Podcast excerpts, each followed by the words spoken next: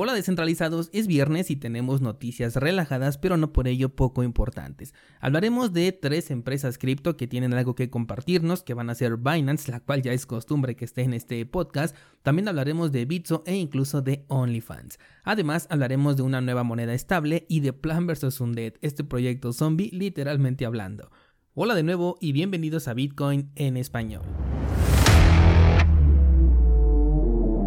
En este podcast adoptamos la filosofía de una economía sin intermediarios, una interacción económica punto a punto que nos permite transferir valor sin ninguna clase de restricción.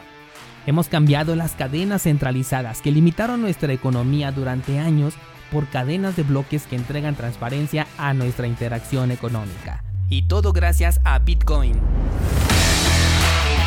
Te doy la bienvenida a Bitcoin en español un espacio donde somos libres, somos soberanos, pero sobre todo somos descentralizados.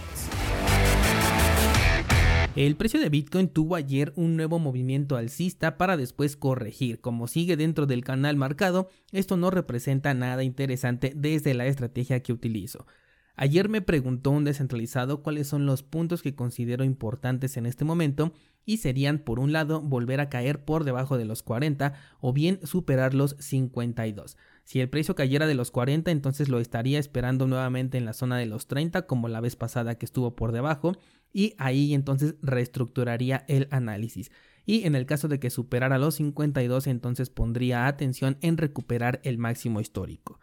La que sí está cobrando un poquito de vida es SLP, la moneda de Axi, la cual por primera vez está realmente subiendo de precio después de los cambios que te platicaba hace unos días.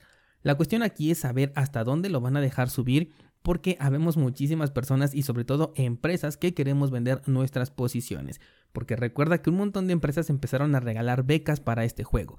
Por un lado, es posible que estas empresas hagan una estrategia de holdeo hasta determinado punto para verse beneficiadas, pero si no existe esta organización, porque nada más lo estoy especulando, entonces estamos en un proyecto de extremo riesgo para entrar como una inversión externa, porque no sabríamos en qué momento se van a comenzar a tomar las ganancias.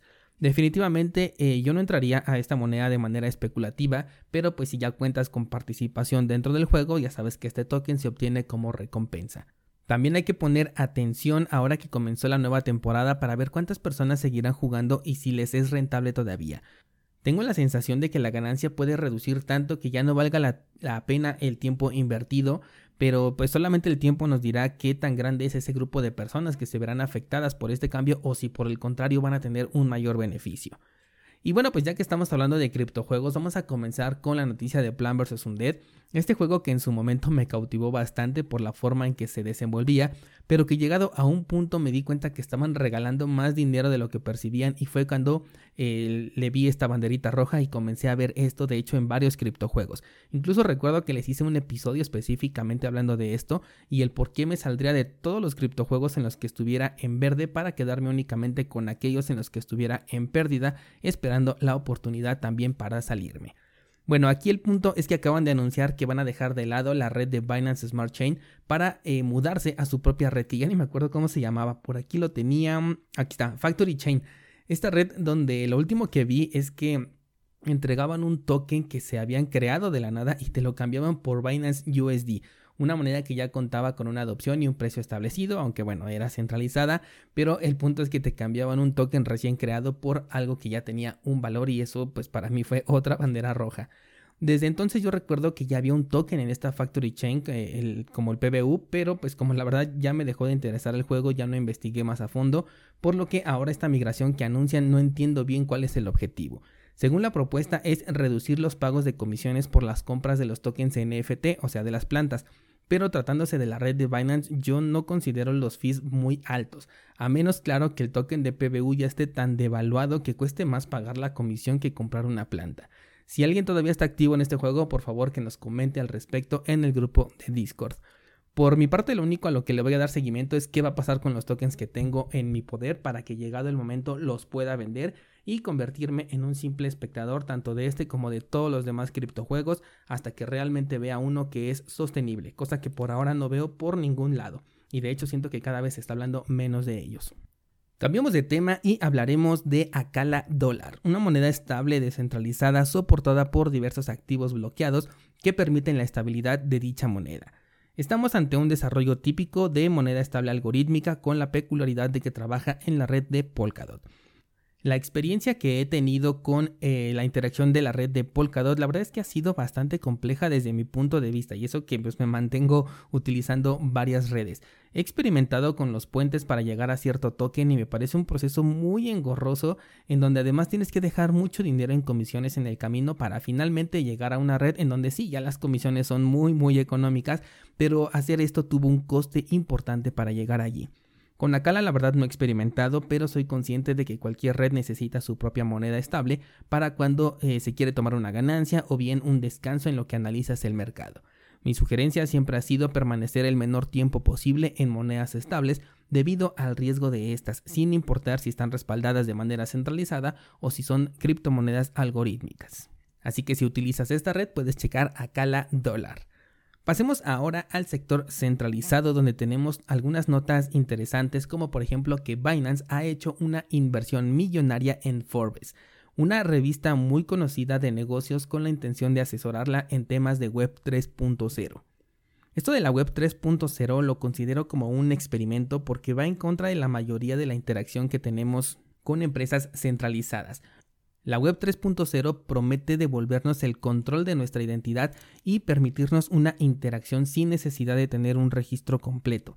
Y es funcional en ciertos aspectos como cuando utilizamos Metamask y DeFi, pero como una evolución de la web en temas generales no sé si sea aceptada o si las marcas lo adopten porque simplemente no les conviene. Lo veo más como una web paralela, una web de nicho que sí tiene su campo de aplicación, pero de una manera completamente independiente. Pero bueno, el punto es que Binance ha invertido 200 millones de dólares en esta empresa, con lo cual eh, cualquier cosa que ponga Forbes al respecto de Binance deja de ser completamente imparcial. En muchas ocasiones he mostrado mi admiración a la forma de hacer negocios de Binance y cada vez que hago una nota de este tipo la reitero. Sin duda son ejemplos que si algún día queremos ser empresarios o desde que somos emprendedores deberíamos de tomar en cuenta porque desde el punto de vista de negocios son muy buenas relaciones las que están haciendo, son muy buenas estrategias las que han adoptado ya que siempre están en donde deben y eso mantiene la empresa como un buque insignia en el sector cripto, obviamente del lado centralizado. Cosa aparte es que interactuemos con sus plataformas, por supuesto, aquí ya conoces mi postura al respecto de utilizarlo solamente si es realmente necesario. Por ejemplo, a los usuarios de Axie Infinity creo que la mejor forma de salir de los tokens SLP y AXS es por medio de Binance porque es por donde te va a costar menos.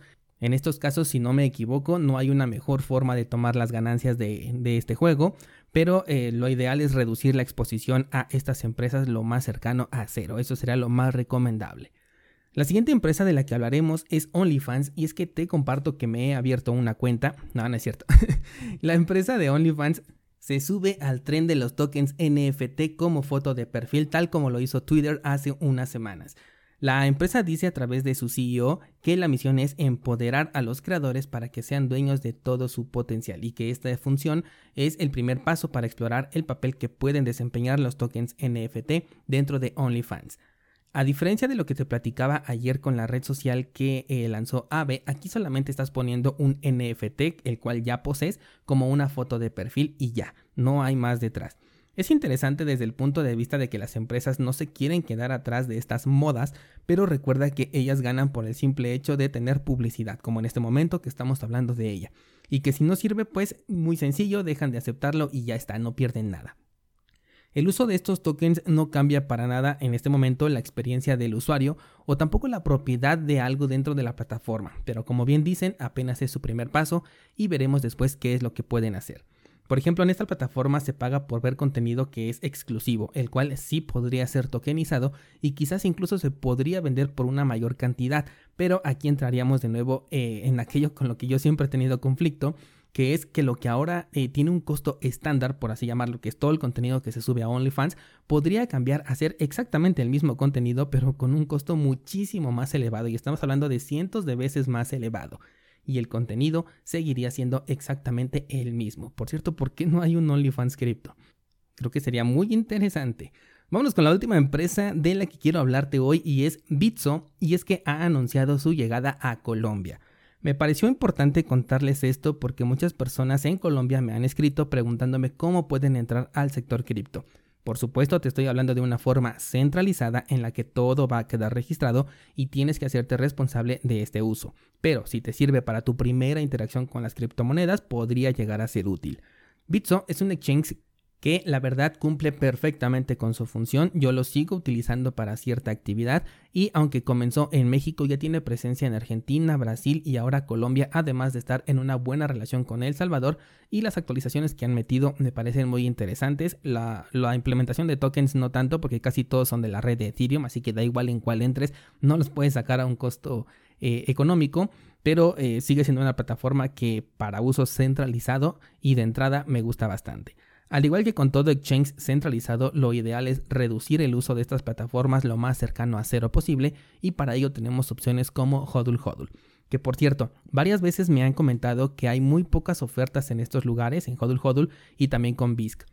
Sobre todo en países justamente como Colombia o como Cuba me han escrito también, y es que nosotros somos los que ponemos esa liquidez en un mercado cripto cuando es descentralizado o cuando es peer-to-peer. peer to peer por lo que si consideras que hay poca liquidez, pues entonces hay que aportarla, hay que poner esas órdenes, ya sean de compra o de venta, para hacer crecer este mercado descentralizado, porque si no, nunca van a terminar de despegar y siempre van a estar los centralizados por encima. Algo que podríamos hacer específicamente los descentralizados es colocar estas órdenes y compartir en el grupo de Discord en enlace a esa orden para ver si hay algún interesado que quiera ya sea comprar o vender Bitcoin.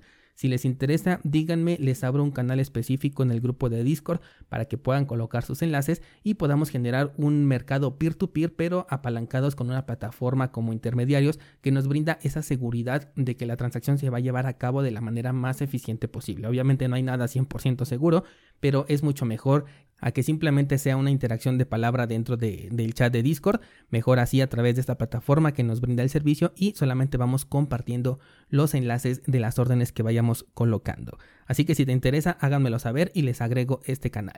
No olvides que tenemos el servicio de pool de Cardano disponible, así como la página para la creación de tokens NFT. Los enlaces están en las notas de este programa y que tengas un excelente fin de semana.